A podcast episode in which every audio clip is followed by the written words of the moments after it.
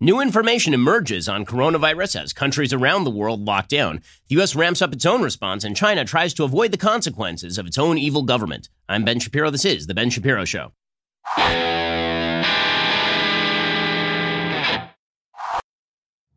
The Ben Shapiro Show is sponsored by ExpressVPN. Your data is your business protected at expressvpn.com slash Ben. We're going to get to all the news in just one second. And as always, plenty of news there is as always, just going to remind you, we are all in this together, even if we are apart. Don't worry, we're going to make it through this. There will be an end to this. We're going to talk about when that end might come, what the projections are for, how long this lasts, what the measures are that are going to be taken, how long those will last, because right now there's a lot of uncertainty out there, a lot of misinformation out there. We're going to get into it. We're going to break all of it down.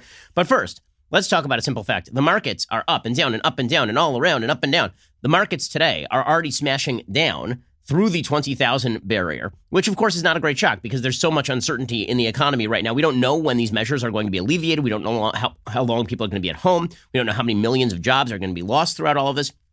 Now might be a good time to take some of your money that you have lying around the house and invest that in some gold. Okay, precious metals are doing really well right now. Why? Because uncertainty means that gold is a safe haven for your money. What exactly are you waiting for? Hedge against what we've seen in the past few weeks. I mean, it's been insane, right? A few weeks ago, the stock market was at 30,000. Now it's down below 20,000. It's down 10% one day, then it's up 12%, and then it's down 15%. It's all over the place. If you're looking for a place to put your money that is at least going to not be worth zero, you might want to take a look at some precious metals. If you haven't yet taken the first step of requesting a free information kit on gold, you should know this is not a complicated process with my friends over at Birch Gold. Call Birch Gold right now. Convert your traditional IRA or 401k into a precious metals IRA. If that is something you're interested in, Birch Gold will go to work and make things super simple for you. They'll have a conversation with you. You can determine if precious metals make sense for you. I'm not saying liquidate all your stock when the market's down. I'm saying that you should at least be diversified. If you'd been diversified before, you'd be in better shape now than if you had all of your money in the stock market. There's no obligations. You have nothing to lose to take that first step.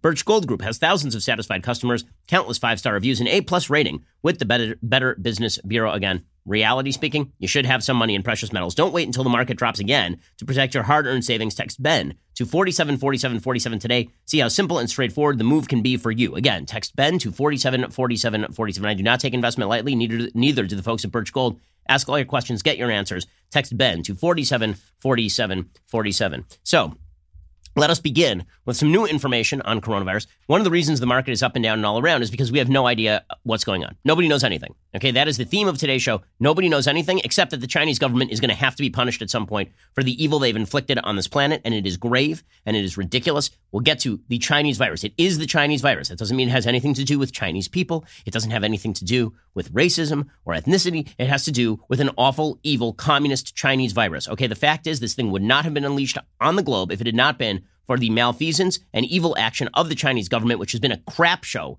since the revolution that Mao brought into place. Okay, that this is just an evil government, and the fact that we have not treated it as such is one of the reasons we are now seeing the results that we are seeing globally today. Yeah, we ought to be treating them as the global as the global threat that they are, and that means taking them a lot more seriously than we have heretofore. When we are out of this thing, there need to be consequences for the Chinese government, serious consequences for the Chinese government. We'll get to that a little bit later on in the show. But first, we'll bring you some of the sort of miasma of information that is floating around. So there's some good news and there's some bad news. And there are all sorts of different estimates as to the path, the trajectory that this coronavirus is going to take. Sharon Begley has an interesting piece today over at statnews.com talking about the death rates. Now, I had suggested a couple of weeks ago the death rates were going to be lower for coronavirus than were, con- than were being bandied about.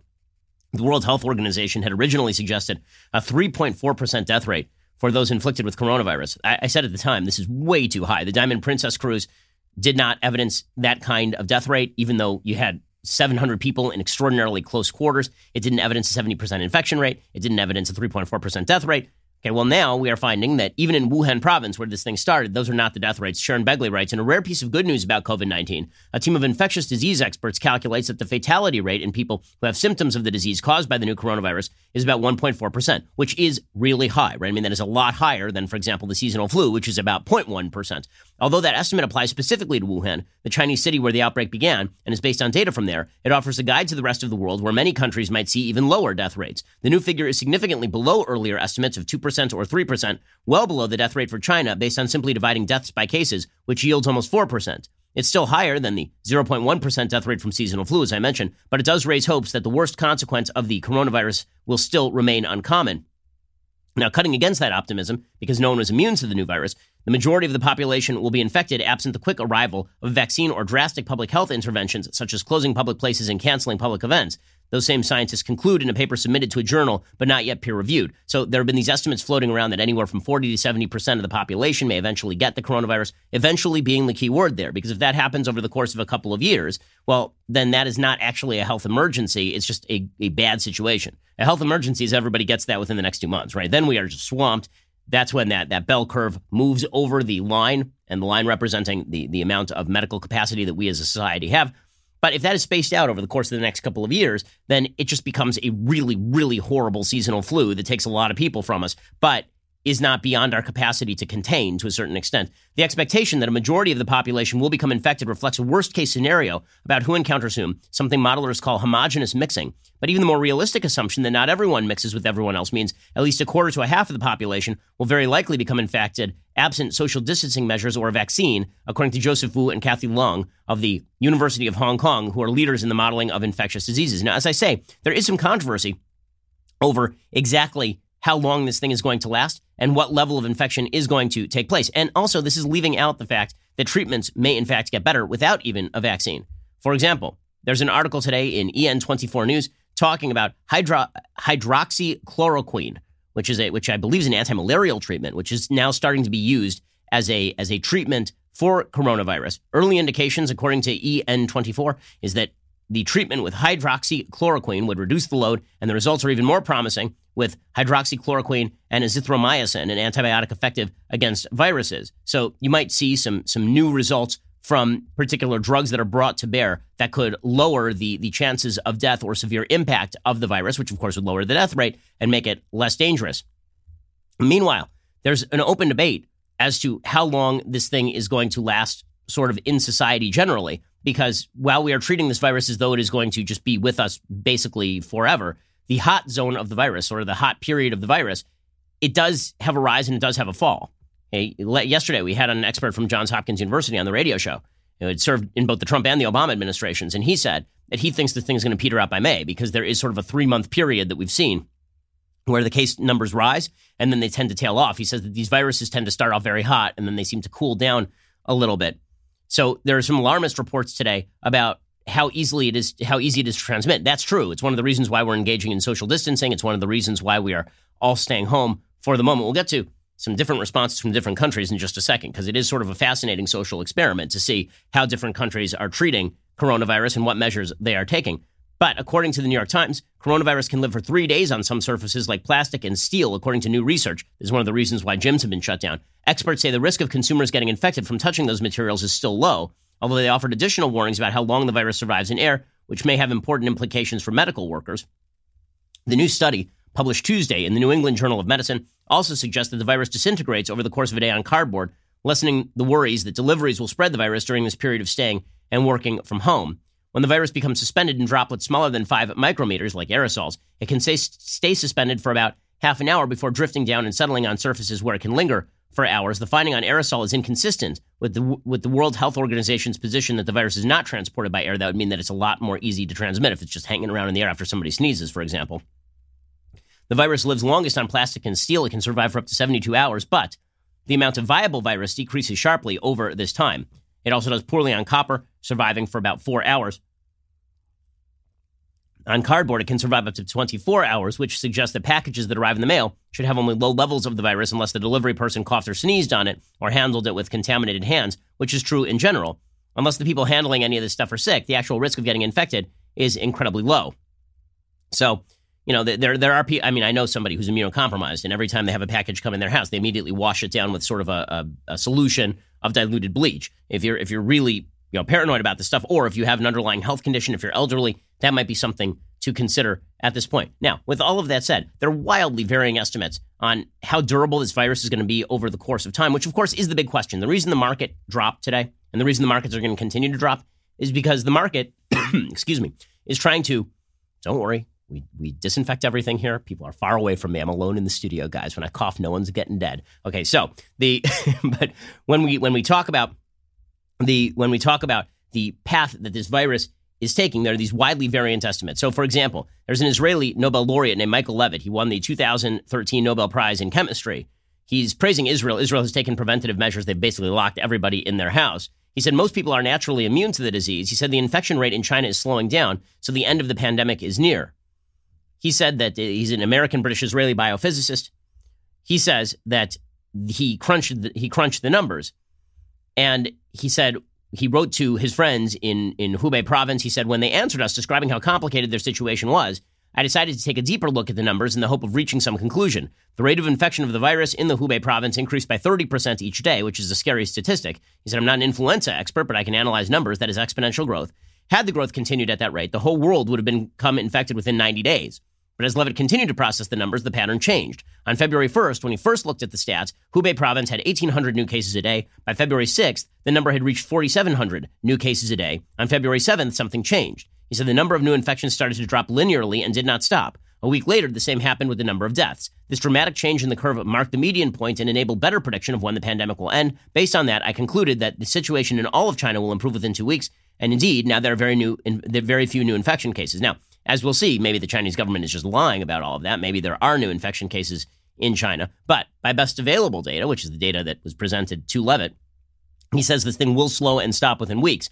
Levitt likened the trend to diminishing interest rates. He says if a person receives a 30% interest rate on their savings on day one, a 29% rate on day two, and so on, you understand that eventually you're not going to earn very much. Similarly, although new cases are being reported in China, they represent a fraction of those reported in the early stages. He said even if the interest rate keeps dropping, you can still make money. The sum you invested doesn't lessen, it just grows more slowly. When we discuss diseases, it frightens people a lot because they keep hearing about new cases every day, but the fact that the infection rate is slowing down means the end of the pandemic is near.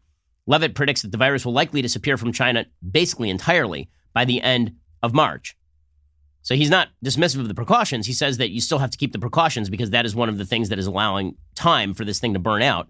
He says that Italy's higher death rate than, than places like China or South Korea. He says that's due to the fact that elderly people make up a greater percentage of the population. Also, he says Italian culture is very warm. Italians have a very rich social life. This is true.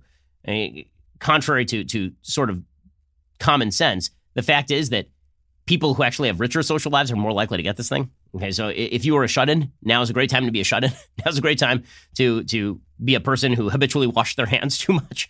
Okay, the fact is that Italian culture does have a lot of cross-generational pollination. That's one of the reasons why young people are bringing the disease to their elderly grandparents. So th- that is that is one estimate. Then you have the estimate from Ezekiel Emanuel, Susan Ellenberg, and Michael Levy. We'll get to that in just one second because their estimate is very different. And it's this sort of uncertainty that is leading to the vast amount of justified unease. We'll get to that in just one moment. First, you're at home a lot, you're using the internet a lot. Now is like the best time ever if you're a computer hacker. If you are an, a hacker who's looking for somebody else's information, this is like your dream. Everyone is on the internet 24 hours a day, and many of those people are not using a VPN you should be one of the people using a VPN or you're doing something dumb. Make sure that you are protecting your internet activity today. ExpressVPN encrypts 100% of your data with the best in class encryption so your information is always protected. Even when you're using public Wi Fi, like at a cafe or a hotel, you're still protected. ExpressVPN works on everything phones, laptops, routers. Everyone who shares your Wi Fi can still be protected even if they don't have ExpressVPN. So protect your online activity today with the VPN I trust to secure my privacy. Visit my special link at expressvpn.com slash Ben. You can get an extra three months free on a one year package. That's expressvpn.com slash Ben, expressvpn.com slash Ben. To learn more, go check them out right now protect yourself. It's the very least you can do on the internet at this time. Go check out expressvpn.com slash Ben. Get an extra three months for free on a one-year package. Again, it's not going to cost you an arm and a leg. I know everybody's a little tight on money, but you got to protect your money by protecting your credit card number. Go check out expressvpn.com right now. Use that slash Ben. Get an extra three months for free on a one-year package. Okay, so one estimate basically says that in China, this thing is going to be alleviated by March. Considering it started in mid to late December and alleviated by March, what you'd expect in the United States is that this thing started in early March, late February, you'd expect that presumably March, April, May, that by May, which is exactly what, mm, what this epidemiologist from Johns Hopkins told me yesterday on the show, that that by May, this thing is going to start to let up. Ezekiel Emanuel, Susan Ellenberg, and Michael Levy, the, these are all these are all various doctors. Emanuel is an oncologist and medical ethicist. Ellenberg's a biostatistician. Dr. Levy is an epidemiologist at University of Pennsylvania. They have a piece titled "The Coronavirus is Here to Stay, So What Happens Next?" And they say that there may be variant rounds of social distancing and business shutdowns and all the rest. By the way, worth noting, it is kind of weird to hear this sort of stuff from Ezekiel Emanuel, who wrote a piece in The Atlantic what, five, six years ago during the Obama administration, talking about how he would like to die at age 80. The virus is killing mainly people who are above the age of 70. So suddenly, Ezekiel Emanuel is having second thoughts about the whole everyone above 80 should just die routine. In any case, this piece in the New York Times says In the last few days, most Americans, even President Trump, have come to terms with the need for social distancing. Though they feel fine, they're staying home and developing new routines, killing time baking, binge watching, figuring out how to homeschool their kids. It took far too long for Americans to accept how serious coronavirus is. Now that we've finally taken the necessary measures in many places to close schools, offices, restaurants, and other businesses, people are asking how soon will it all be over? Two weeks, four weeks, when can we go back to normal? They say, unfortunately, normal is a long way off. We need to be thinking in terms of months, not weeks. We need to stop picturing that ubiquitous flat in the curve chart and start imagining a roller coaster. They say social distancing works, which is true. They say as China, South Korea, and other countries have demonstrated, it's possible to slow the spread of the virus and limit how many people are infected at one time. This will keep hospitals from being overwhelmed with patients so that those who are sick can be treated competently and compassionately. And this is already apparently rearing its ugly head in New York City, where there's a shortage of ICU beds and ventilators. Apparently, there are, there are messages going around last night from, from at least one person that I'd heard of in a hospital who was suggesting that medical ethics boards were having to decide who to give a ventilator, a person who is elderly with cancer or a person who is young with coronavirus. No one knows for sure how long social distancing will have to last to reduce the spread to near zero. If South Korea and China are appropriate exemplars, we'll need to stay apart now for at least eight weeks and maybe more. China locked down Wuhan and other cities in Hubei province January 23rd. Today, provincial officials are reporting few or no cases of the virus. Just a few days ago, they closed the last of their 16 makeshift emergency hospitals. Restrictions are easing. Schools and offices are slowly opening. People are beginning to go out and see other people. That timeline, says Ezekiel Emanuel, suggests your kids are not going back to school April 1st nor are you returning to the office or catching a movie anytime soon. Plan for social distancing at least until mid or late May. Be thankful if it eases off earlier. Now, again, that's sort of what I suggested earlier that we are talking about an eight week period here of social distancing, uh, an eight week period where you're working from home as much as possible. When can we expect that Americans slowly emerge from their homes? Like much about the novel virus, say Ezekiel Emanuel as well as these other, these other doctors, we don't know for sure. A likely scenario is there will be a subsequent wave of the disease. That's what happened in Denver in the flu outbreak, uh, the Spanish flu pandemic, and Toronto during the 2003 SARS outbreak. Over the next few months, South Korea, China, other countries will generate some relevant evidence to show how this might play out. They say the reality is that influenza and most cold viruses wane in the summer, but they do so in part because a lot of people catch them in the winter. Since we've never been infected with this coronavirus before, there's no acquired immunity, so we don't know that there will be a seasonal reprieve. Although it is true that there has been a seasonal reprieve in some of the more equatorial countries that are that are seeing the transmission of coronavirus. They say the irony of successful social distancing is that fewer will develop immunity, which means that social distancing 2.0, 3.0, maybe even 4.0 will likely have to occur. They say the next round of social distancing will be activated more rapidly because officials and the public will be more prepared. It should also be shorter because fewer people are going to be likely to be infected, but it will still disrupt people's lives and the economy will have canceled conferences and sporting events. People will not frequent restaurants and will not travel. The service industry will be severely curtailed. It's going to happen again and again. So I think this is probably true, but this does raise the question as to how long Americans are going to undergo the harshness of the of the current regime, which is basically everybody stay home and never come out of your houses again. I don't think Americans are going to live with that for indefinite periods of time. Right? If you tell people that eight weeks is sort of the outer limit of that, which is sort of what Ezekiel Emanuel is saying, and then you say, and here's our plan beyond eight weeks, I think people will feel a lot more secure. The markets will feel a lot more secure. So we'll talk in just a second about exactly what that policy would look like internationally, everybody is locking down. I made the mistake yesterday of suggesting that Denmark was not locking down. They've actually taken some significant measures, particularly in the last week and a half, in order to lock down in the same way that other countries are locking down as well. Israel is now completely locking down. The government rolled out a new set of restrictions on the Israeli population Tuesday. They have 427 coronavirus patients in Israel. They've not yet had a death in Israel. Bibi Netanyahu, the prime minister, he said, We started today using digital technology that detects those who come in contact with coronavirus patients. We'll send those people into isolation. These will be large numbers. Isolation is not a recommendation, it is mandatory. We will enforce it without compromise. He committed to dramatically increasing the number of people tested for coronavirus to the largest number per capita in the world. He says he expects between 3,000 and 5,000 tests to be taken per day, comparing Israel to South Korea. And this does bring up the, the policy that South Korea has actually followed, because South Korea has had a different policy than a lot of these other countries. Right? France is now in the middle of a complete lockdown. Emmanuel Macron, the president, called for citizens to restrict themselves from taking unnecessary trips outside their homes for at least two weeks. So everybody is sort of pursuing the lock everything down routine. That didn't actually happen in South Korea. The reason being, in South Korea, they had vast numbers of tests available. Right? If we had had vast numbers of tests available, it would have made an enormous, enormous difference In just a second, I'm going to explain how the South Korean example worked and how it could work in the future, right? After we let this thing up in May, then the new model is going to have to be obviously, we have to have more flexibility with our ICU beds, but maybe we can then apply the South Korean model because we'll have the resources, we'll have the tests available. We'll talk about what South Korea actually did and how their economy has continued to actually operate in the middle of all of this as opposed to completely shutting down the American economy, which is exactly what's going on right now, which is going to lead to some pretty dire consequences. Again, I think the American people are willing to shut down the economy temporarily. We are not willing to shut down the economy for 12 to 18 months. Okay, that is not something the United States is going to be able to recover from. At a certain point, we all become wards of the state. And at that point, it's going to be very difficult to reverse back into the most powerful economy in the history of the world. It's also going to be very difficult to regain a lot of the economic freedoms that we have traditionally relied upon. Entrepreneurship will hit the skids. We'll get to all that in just a little bit. First, let us talk about the fact that even if your business is now operating largely remotely, that does not alleviate your HR issues, okay? Now you just have a lot of employees who aren't at the office, but you still have a bunch of HR issues. Those HR issues didn't stop existing just because all your employees went home. In fact, there are all sorts of new regulations about what exactly your employees can and cannot do. This is why you need HR specialists on the job working for you. And this is where Bambee comes in. B A M B E was created specifically for small business. You can get a dedicated HR manager, craft HR policy, maintain your compliance, all for just $99 a month.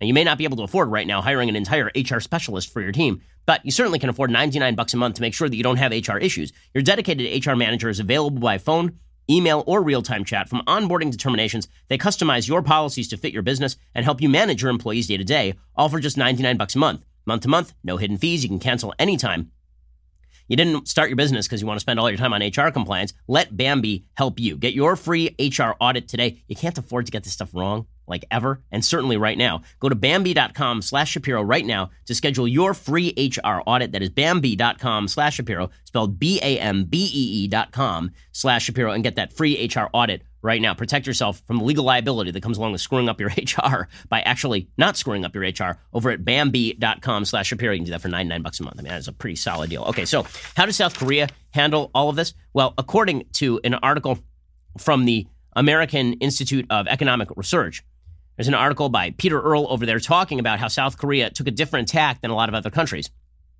He said, South Korea has seen a steady decrease in new coronavirus cases for the latter half of the last week. The country had the fourth most cases of coronavirus in the world. There were no geographic quarantines enforced by armed guards. Instead, the sole focus was on widespread testing and isolating the sick. After averaging over 500 new cases per day back to the last week of February, between Friday and Sunday, the daily totals numbered 438, 367, and 248, according to the Korea Center for Disease Control. How is it that without deploying the military or imposing widespread enforced quarantine, the spread of coronavirus in South Korea is apparently slowing? Actually, there's a better question. Why should the U.S. copy China rather than South Korea? The United States is deep in the throes of an election season at present, and so haughty invokings of the Constitution and Declaration of Independence are occurrent. Of course, talk is generally cheap, all the cheaper when coming from the mouths of politicians. South Korea is operating in a freer way than China. South Korea is leveraging private property rights to thwart the spread of the virus. Building owners have been posting and enforcing no mask, no entry signs. Drive through testing stations have been set up nationwide through which individuals, after a 10 minute test, are notified within a few hours if they're infected. A voluntary self diagnosis phone app was created in the early stages of the pandemic. Living and treatment centers were set up in a soft quarantine spirit. Mostly South Koreans are acting based on their experience with the H1N1 pandemic in 2009. They are washing their hands frequently, making an effort not to touch their faces, wearing masks, and social distancing to the extent possible. The high level of personal technology and access in South Korea makes the lattermost eminently practicable, given the ubiquity of video telecommunications and other such technologies. This, this columnist for AIER says it's true that certain aspects of South Korea's handling of the outbreak nevertheless infringes upon individual rights, in particular where privacy is concerned, because they're using camera surveillance and tracking cell phone and banking activities of people who may have coronavirus, but that's a hell of a lot less restrictive than everybody go home and stay home forever. So, the, the premise of the South Korean government approach, according to Vice Health Minister Kim Gang-lip, was, quote, without harming the principle of a transparent and open society, we recommend a response system that blends voluntary public participation with creative applications of advanced technology. And South Korea has handled this without shutting down their economy in the same way that we are currently shutting down our economy. It also demonstrates the foolishness of all of the advice that you were getting not to wear a face mask early on. There's a difference between the medical grade face masks that were in short supply and are needed by doctors and the and the face masks that you wear when you go to the hospital. You know, basically just a piece of cloth with some with some loops for your ears. That's not what we're talking about when we say that doctors need medical masks. Those are not the same types of masks. South Korea has been applying those masks in public for a very long time. The reason is not because it's going to prevent you from getting coronavirus. It's because it's going to prevent you from transmitting coronavirus because the orifice is most likely to generate the germs are your nose and your mouth. Zeynep Tufekci is a professor of information science specializing in social effects of technology, has a piece at the New York Times saying exactly this today, saying to, uh, why telling people they don't need masks backfired. As the pandemic rages on, there will be many difficult messages for the public, says this columnist. Unfortunately, the top down conversation around masks has become a case study in how not to communicate with the public, especially now that traditional gatekeepers like media and health authorities have much less control. The message became counterproductive, may have encouraged even more hoarding, because it seemed as though authorities were shaping the message around managing scarcity rather than confronting the reality of the situation. First, many health experts, including the Surgeon General, told the public simultaneously that masks weren't necessary for protecting the general public and that healthcare workers needed the dwindling supply. This contradiction obviously confused the ordinary listener. Why is it that healthcare workers need it, but I don't? Second, there were attempts to bolster the first message that ordinary people didn't need masks by telling people that masks, especially medical grade respirator masks like the N95, needed proper fitting and that ordinary people without such fitting wouldn't benefit. Again, that is deeply counterproductive. Many people wash their hands wrong. We don't tell them not to bother washing their hands. And then, of course, masks work. Maybe not perfectly and not all to the same degree, but they do provide some protection. Their use has always been advised as part of the standard response to being around infected people, especially for people who may be vulnerable. WHO officials wear masks during their news briefings. That was the reason I bought a few in early January. I'd been conducting research in Hong Kong, which has a lot of contact with mainland China, and expected to go back. I had studied, says this columnist, and taught about the sociology of pandemics and knew from the SARS experience in 2003 that health officials in many high risk Asian countries had advised wearing masks. It's true the masks don't work perfectly, that they don't replace hand washing and social distancing, that they work better if they fit properly. And surgical masks, which are the disposable type that I'm talking about, don't filter out small viral particles the way medical grade masks do. But even surgical masks protect a bit more than not wearing masks at all. We know from flu research that mask wearing can help decrease transmission rates, along with frequent hand washing and social distancing. Now that we're facing a respirator mask shortage, the Federal Centers for Disease Control and Prevention is recommending that surgical masks are an acceptable alternative for healthcare workers. Again, obviously, because some protection, even if imperfect, is better than none.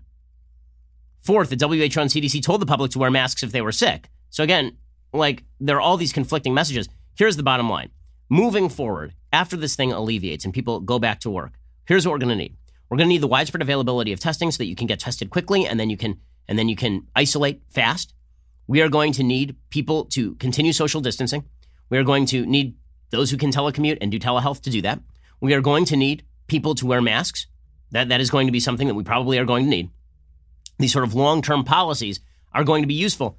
The South Korean strategy becomes viable when those resources are available. But the South Korean strategy was not viable and is not viable in the United States because, number one, people don't have the masks. Number two, we don't actually have the capacity at this point to give those widespread tests. But this is why the government policy needs to be generated right now toward making all this stuff available. Right? We need more ICU beds. We need widespread testing. And then when we get back to regular life, the economy can, can, can continue functioning again. Okay, meanwhile, the United States government is taking new measures. The U.S. is planning to swiftly turn back people entering from Mexico illegally. According to the New York Times, the Trump administration plans to immediately turn back all asylum seekers and other foreigners attempting to enter the U.S. from Mexico illegally, saying the nation cannot risk allowing the coronavirus to spread through detention facilities and Border Patrol agents, according to four administration officials.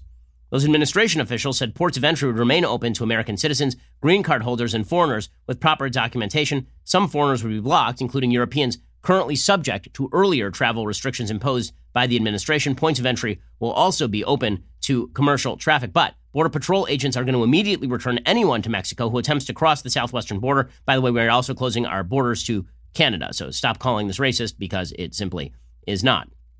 Meanwhile, the United States has reported its 100th death. We are now up to, at current count, and again, this is just at the at the present time, we're now up to 115 deaths or so, somewhere in that neighborhood in the United States. We saw a jump in New York last night, 16 deaths in New York last night.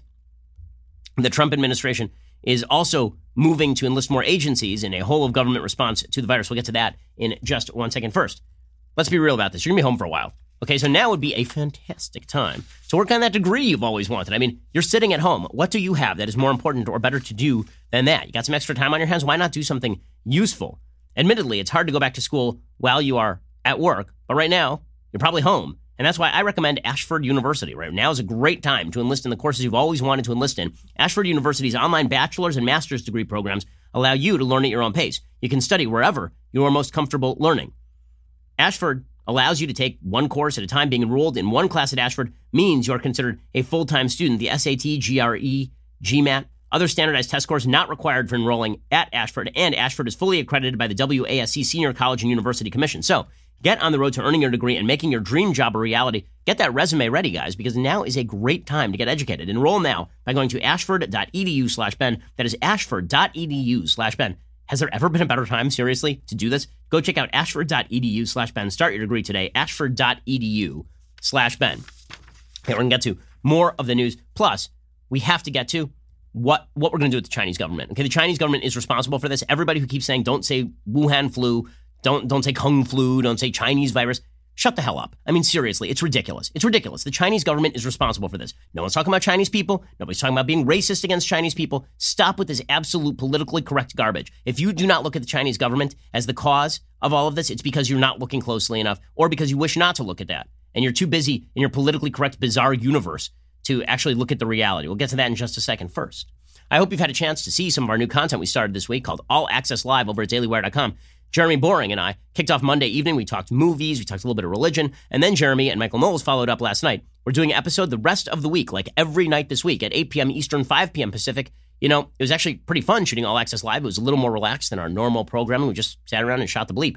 Well, we're all kind of stuck in isolation right now. It's really important that we actually come together as a community. I think these live streams with our audience help bring us together, even if it's through a computer, make it feel a little bit less lonely. It's less focused on bringing you news and information, more about just hanging out with you at the end of a long workday or a long day sitting in isolation waiting for this thing to end. This show is actually intended for our all access members, but because like right now we all need a little bit of help, we accelerated the launch and we opened it up to all of our Daily Wire members for the time being. So please let us know if you like the show, actually, and what you'd like to see more or less of. I know you want less Knowles. I get it already. But remember, we're going to get through this. We're going to be stronger as a nation, as a community when we do. So if you're around at like 8 p.m. Eastern, 5 p.m. Pacific tonight, join us on All Access Live again over at dailywire.com. And you can watch the live stream and join the chat. We're always trying to bring our community together and bring you new information. Now's a great time to join the club over at dailywire.com. We are the largest, fastest growing conservative podcast and radio show in the nation.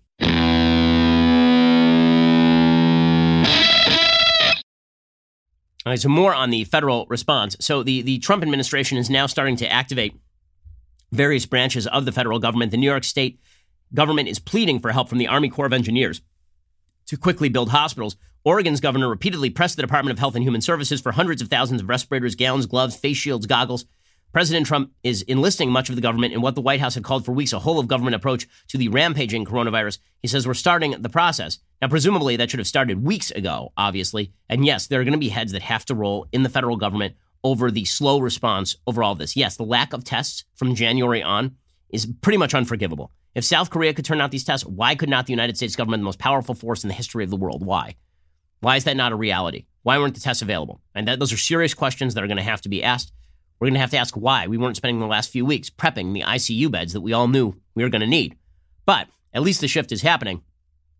Apparently, an internal report from the DHS, the Department of Health and Human Services, has, or HHS rather, has concluded the pandemic will last 18 months or longer, could include multiple waves of illnesses. The virus will significant will cause significant shortages for government, private sector, individual U.S. consumers, and coordinated by the federal government. Coordination by the feds would be imperative, according to the document.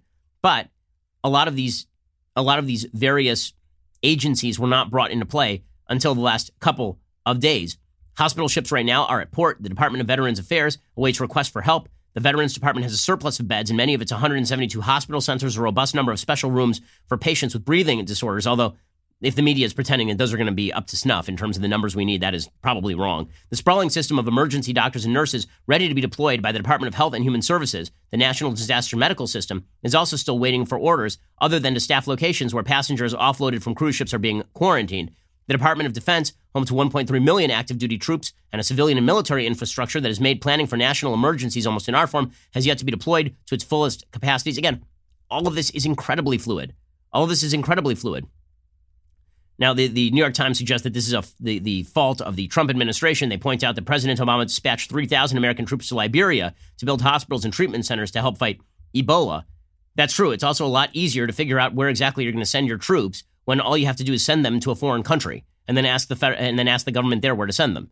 Presumably, we're going to do the same thing here. The Pentagon opened a joint command operation at a hotel in Liberia's capital to coordinate the international effort.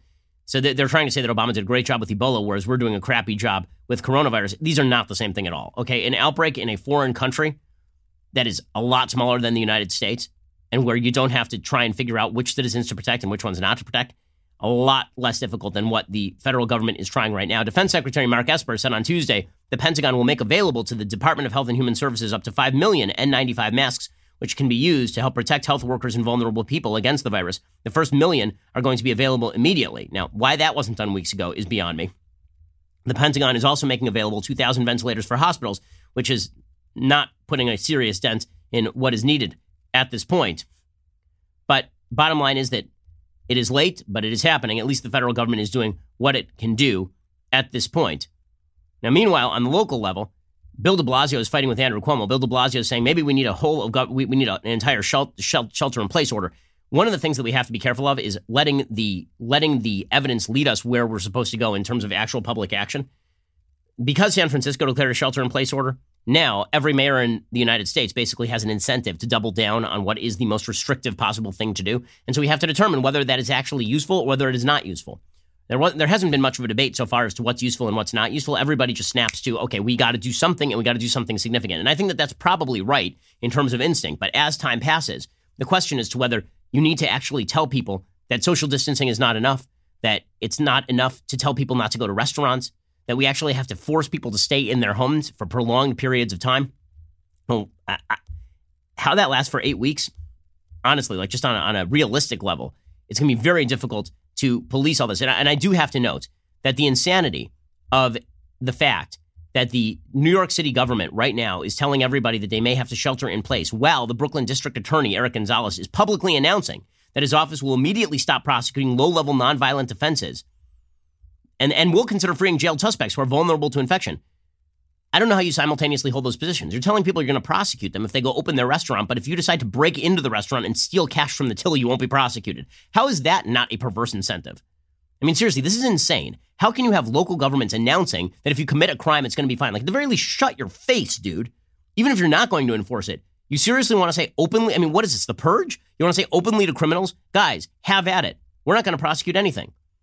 New York implemented decades ago the broken windows theory by James Q. Wilson, which suggested that policing of low level crimes prevents the commission of larger level crimes. And that is true. Right? So, social science statistics prove this. So I guess now New York and apparently Philadelphia as well, they're pursuing a policy of go break the windows. Go break the windows. We won't prosecute you. What do they think that's going to do to crime levels? And by the way, do you really believe that young people across the country are uh, many of whom are, are impoverished are simply going to sit at home without any sort of without any sort of social life. Like they, they better come up with a better policy fast is all i'm saying because the policies that are being pursued by local governments are not workable. These are not workable in the long term. They may be workable for a period of time. Law-abiding people will follow them. But we are now cracking down on all the law-abiding people while telling all the non-law-abiding people that we're not going to crack down on them. I have no idea how that is possibly good policy. It makes no sense at all. It makes no sense at all. Again i'm not saying that we shouldn't stay at home. I'm staying at home right? Everybody that, like, seriously, like, we're in LA. Everybody's at home. It's a, it's a zombie apocalypse out there. There's no one on the roads. And I think that in the short term, given the resources available, that is perfectly appropriate. But how can you at the same time tell people that the cops are not going to enforce the law? Are we insane here? Brooklyn DA spokesperson Oren Yaniv said, it's just a bunch of low level offenses. Basically, anything where there's no kind of violence and no requirement to see a judge. Really, the idea is just to decrease the number of people in the system. Are you insane? Like, what in the world? So apparently, we are now just going to apparently we're now just going to release criminals into the wild, and that's not going to have any downside. Great stuff. Great, great stuff. Yeah, again, Philadelphia police are doing the same thing. They're stopping low level arrests to prevent jail crowding, jail overcrowding. Nothing like incentivizing criminality to make everybody's life better in the midst of a pandemic. And meanwhile, there's all of this ridiculous controversy over what we label this thing you know, President Trump suggested openly the other day that this is the Chinese virus, and he was smacked for it. And President Trump was asked about this yesterday. He said, Yeah, I'm going to continue to call it the Chinese virus because the Chinese government's responsible for all of this. China and others have criticized you for using the phrase uh, Chinese virus. Uh, how do you feel about that? Are you going to continue using that phrase? Well, China uh, was putting out information which was false that our military gave this to them. That was false. And uh, rather than having an argument, I said, uh, I have to call it where it came from. It did come from China. So I think it's a very accurate term. But no, I didn't appreciate the fact that China was saying that our military gave it to them. Our military did not give, give it to anybody. Critics say using that phrase creates a stigma. Um, no, I don't think so. No, I think saying that our military gave it to them creates a stigma. Correct, accurate win for President Trump. This is absolutely correct. Okay, can we just be frank about this? The Chinese government is responsible for this. They're responsible for this at every level. The Chinese government actively sought to silence people who were talking about the coronavirus. They actively tried to arrest people. They forced them to recant true statements about coronavirus. Not only that, according to the UK, the Sunday Times, Chinese scientists destroyed proof of the virus in December. According to the Times of the Times of London, Chinese laboratories identified a mystery virus as a highly infectious new pathogen by late December last year. They were ordered to stop tests, destroy samples, and suppress the news, a Chinese media outlet has revealed. A regional health official in Wuhan, center of the outbreak, demanded the destruction of the lab samples that established the cause of unexplained viral pneumonia on January 1st. China did not acknowledge there was human to human transmission until more than three weeks later. The detailed revelations by Caixin Global, a respected independent publication, provide the clearest evidence yet of the scale of the cover up in the crucial early weeks when the opportunity was lost to control the outbreak. By the way, the WHO bought this hook, line, and sinker. The World Health Organization suggested in middle of January that coronavirus is not a threat because they had been informed of that by the Chinese government. Okay, the Chinese government is responsible for this. They are responsible for it from beginning to end. The Chinese government attempted actively to silence doctors warning others about the disease, according to the Washington Post. As word of a mysterious virus mounted, Li Wenliang shared suspicions in a private chat with his fellow medical school graduates. The doctor said seven people seemed to have contracted SARS, the respiratory illness from China that was sent to two dozen countries and left hundreds dead in the early 2000s.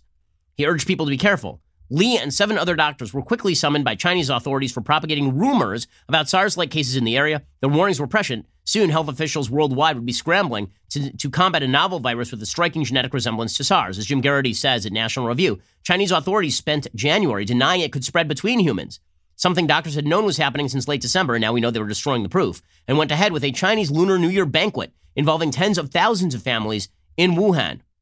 Doctors say in Wuhan, people who had no connection to the Huanan market were among the first showing the symptoms. So the Chinese authorities understood human to human transition was happening right from the very outset. Even by the Chinese government's own accounts of events, President Xi Jinping knew about the disease for two weeks before making any public comments about it under fire for its response to the coronavirus epidemic, according to the New York Times, China's authoritarian government appears to be pushing a new account of events that presents President Xi Jinping as taking early action to fight the outbreak that has convulsed the country. But in doing so, the authorities have acknowledged for the first time that Mr. Xi was aware of the epidemic and involved in the response nearly two weeks before he first spoke publicly about it, and while people at the epicenter were still downplaying the dangers. According to the Wall Street Journal, the Chinese government let some 5 million people leave Wuhan without screening. Chinese medical authorities also banned staff from discussing the disease in public or via text or images. Eight days after this ban went in place, a nurse in one of these departments started to feel sick, was confirmed she was infected by coronavirus. By early March, three doctors at this particular hospital had died from the infection. Even today, Chinese citizens who criticize the government are disappeared. Okay, the WeChat is currently banning Chinese Americans for talking about Hong Kong. I mean, this is this is insane. The Chinese government announced yesterday it's going to expel American journalists.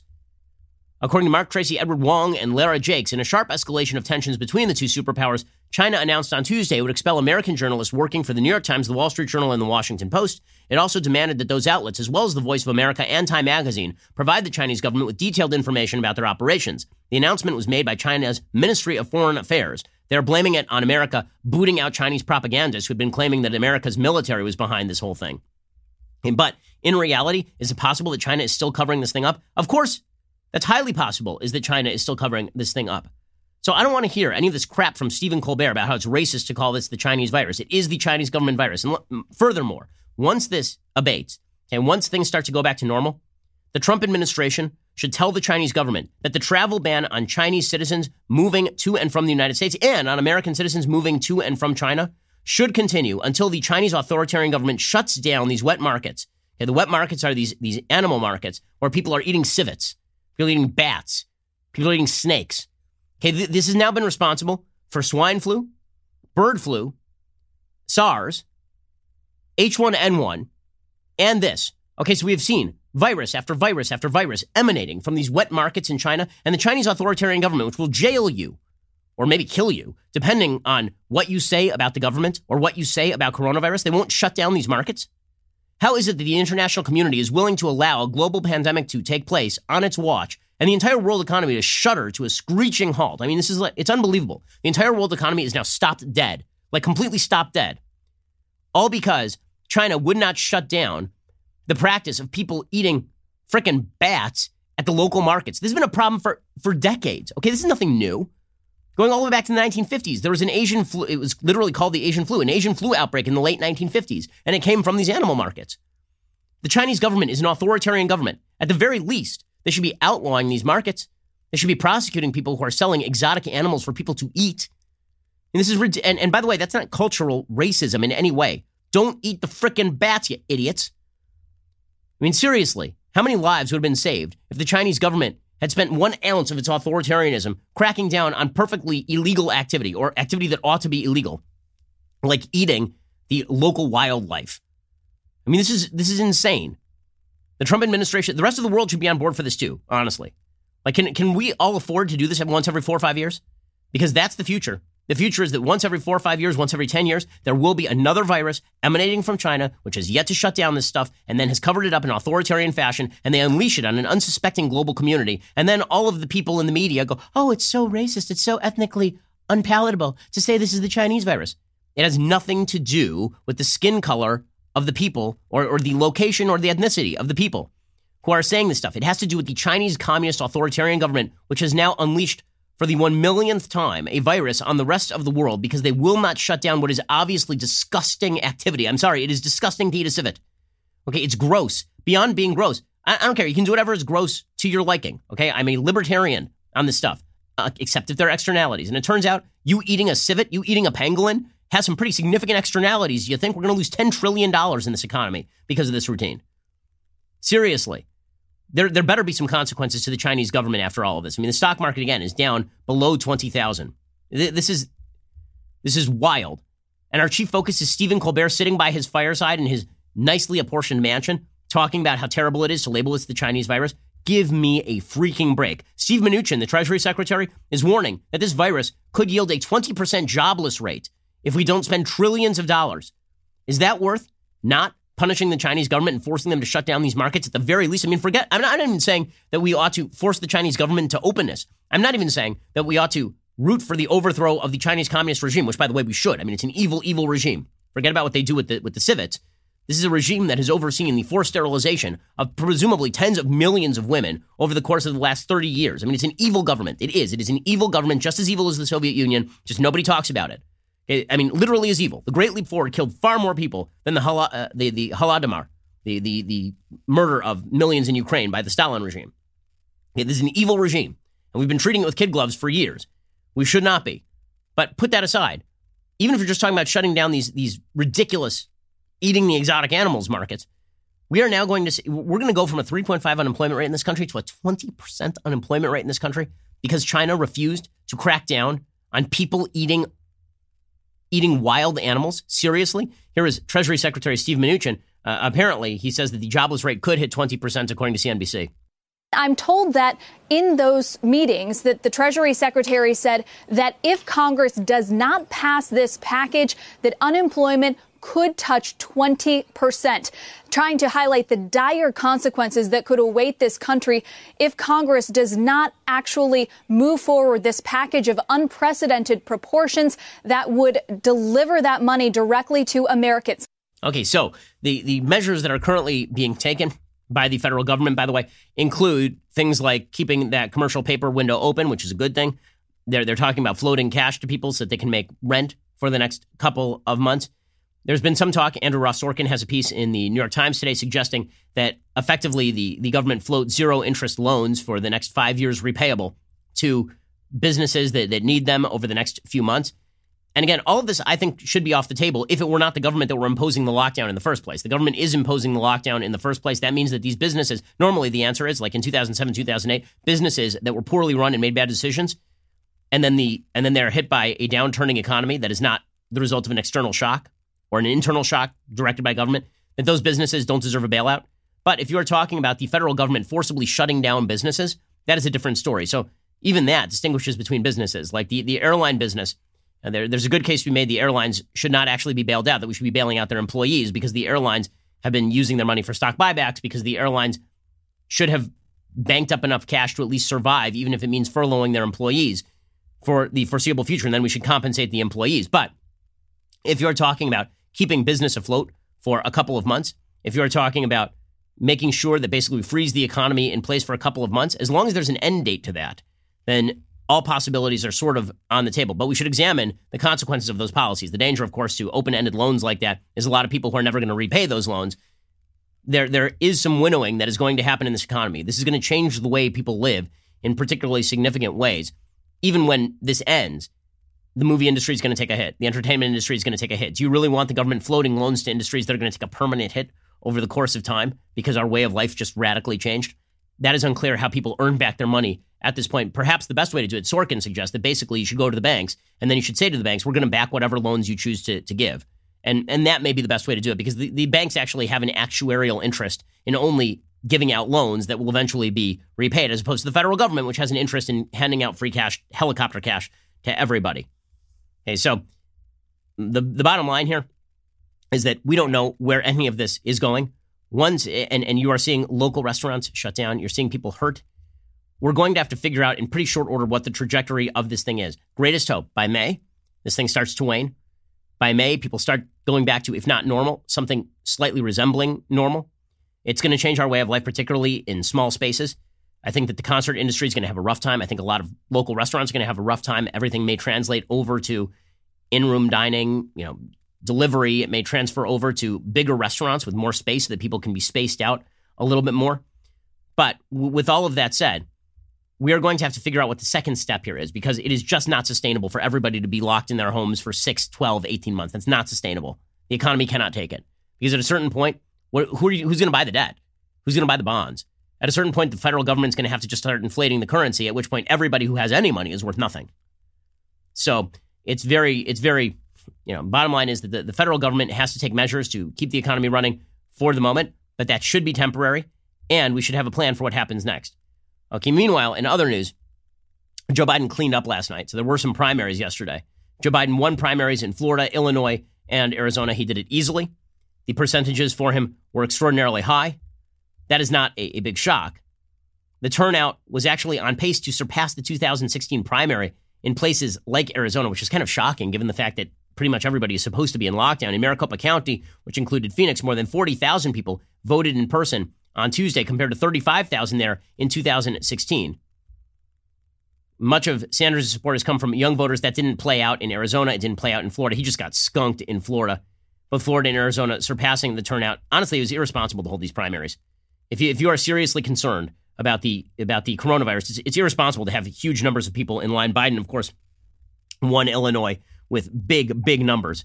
So, in a time of panic, Joe Biden, who's, as I've said, mashed potatoes and chicken soup, that guy is is probably the the. I mean, it, this is helping Biden versus Bernie. Obviously, Bernie is a destabilizing force in a time that requires stability. And it just demonstrates how crazy Bernie is. That yesterday, Bernie suggested that any business receiving aid at all should receive the the the government should own a part of it. This is nuts, by the way. It is the government that is causing the economic downturn right now. It is. It's the government that is that is telling everybody to go home. I'm not saying they're wrong to do it. I'm just saying that for the government to say to everybody, stay home, we're going to destroy your business. Also, we're going to give you loans, and also we're going to own your business is totally wild. That's wild. I mean, that's just a thug tactic by the government. That's basically nationalization by a backdoor, and Bernie Sanders is all for it. Here's Bernie being a nut yesterday. We must make sure that companies that get bailouts are required to sell equity to the government and put workers on their board of directors.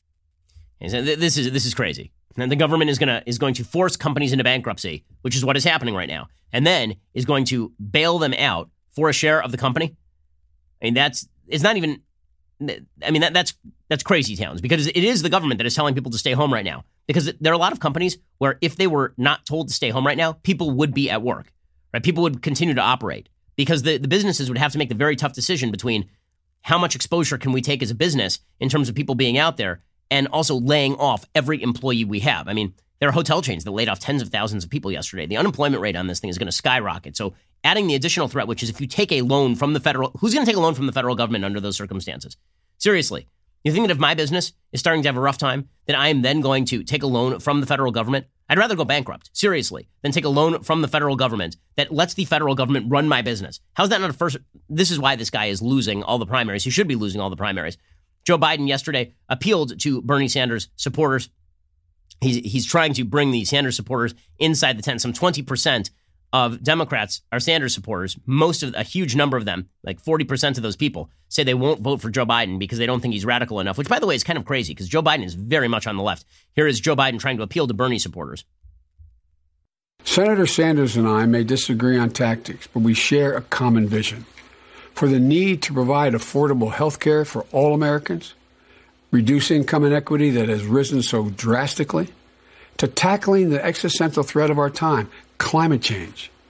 Senator Sanders and his supporters have brought a remarkable passion and tenacity to all of these issues. And together they have shifted the fundamental conversation in this country. So let me say, especially to the young voters who have been inspired by Senator Sanders, I hear you.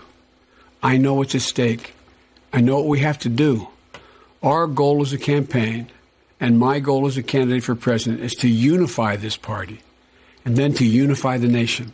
Yeah, good luck. Good luck with that. The Bernie supporters are going to have no part of this. By the way, Joe Biden did finish the speech on a very odd note. He appeared he appeared not to know whether the camera was on or off, and so he just stood there awkwardly as uh, his wife came to usher him off the stage, which is always a great look. Here's what that looked like. Well, thank you all for listening. He's just standing there. Now he's just standing there, and standing there, and there is Dr. Oh. Joe saying, and then she's like, he's like, oh, there Thanks. you are. Thanks. And then Thanks. there's just more awkwardness. Okay. Like somebody at some point should have turned off the camera. Like th- that's not Biden's fault, totally. But he's just standing there. Like, what's going on? Like seriously. Speaking of all of this, Bernie Sanders still has not dropped out. He's saying he's reconsidering his campaign. That, of course, is the appropriate action at this time. Claire McCaskill, former senator from Missouri, she says, "Yeah, it is long past time for Bernie Sanders to drop out." I think the conversation is going to quickly turn to how and when does Bernie Sanders uh, unite the Democratic Party. Uh, I, I, predict that just like in Michigan and Mississippi and Missouri, we're going to see every county in Florida go for Joe Biden, every county in Arizona go for Joe Biden, and every county in Illinois go for Joe Biden.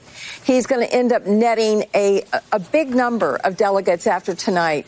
And so I think it is time and well, this is the end of, of Bernie Sanders' campaign, but it is not the end of Bernie Sanders' impact because what will Joe Biden have to give the Sanders supporters in order to get them back in the tent? A lot of those people are not going to show up to vote. They are young, they are motivated, and they are really, really far on the left. So, how many of them are going to stick around for Joe Biden? Joe is going to have to pick somebody who is somewhat radical for his VP, or he's going to risk losing all of the Sanders supporters. Honestly, if, if Biden were smart, what he would probably do at this point is, even though he hates Sanders and thinks that he's a radical kook, which he is, Biden should probably offer Sanders some sort of administration post. And that's probably something that he should do if he wants to unify the party. But if Biden hopes that the Sanders people are just going to come around, that, that is not going to happen. Alrighty, we'll be back here later today with two additional hours of content, all your latest updates. We'll be back here tomorrow with all of your latest updates. Stick with us over at Daily Wire. We have all sorts of great content to get you through this unbelievably trying time. We're all here, guys. We're, we're in it together apart. So we will use the internet to connect with one another. I'm Ben Shapiro. This is The Ben Shapiro Show. If you enjoyed this episode, don't forget to subscribe. And if you want to help spread the word, please give us a five star review and tell your friends to subscribe too. We're available on Apple Podcasts, Spotify, and wherever you listen to podcasts. Also, be sure to check out the other Daily Wire podcasts, including The Andrew Klavan Show, The Michael Knowles Show, and The Matt Walsh Show. Thanks for listening. The Ben Shapiro Show is produced by Colton Haas, directed by Mike Joyner, executive producer Jeremy Boring, supervising producer Mathis Glover and Robert Sterling, assistant director Pavel Wydowski, technical producer Austin Stevens, playback and media operated by Nick Sheehan, associate producer Katie Swinnerton, edited by Adam Sayevitz. Audio is mixed by Mike Coromina. Hair and makeup is by Nika Geneva. The Ben Shapiro Show is a Daily Wire production. Copyright Daily Wire 2020. You know, the Matt Walsh Show it's not just another show about about politics. I think there are enough of those already out there. We talk about culture because culture drives politics and it drives everything else. So my main focus is our life, family, faith. Those are fundamental, and that's what this show is about. I hope you'll give it a listen.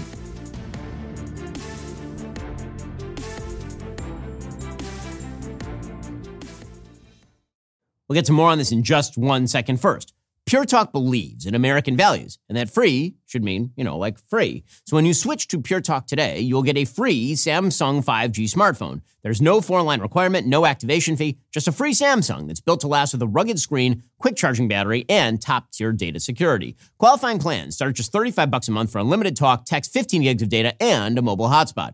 Pure Talk gives you phenomenal coverage on America's most dependable 5G network.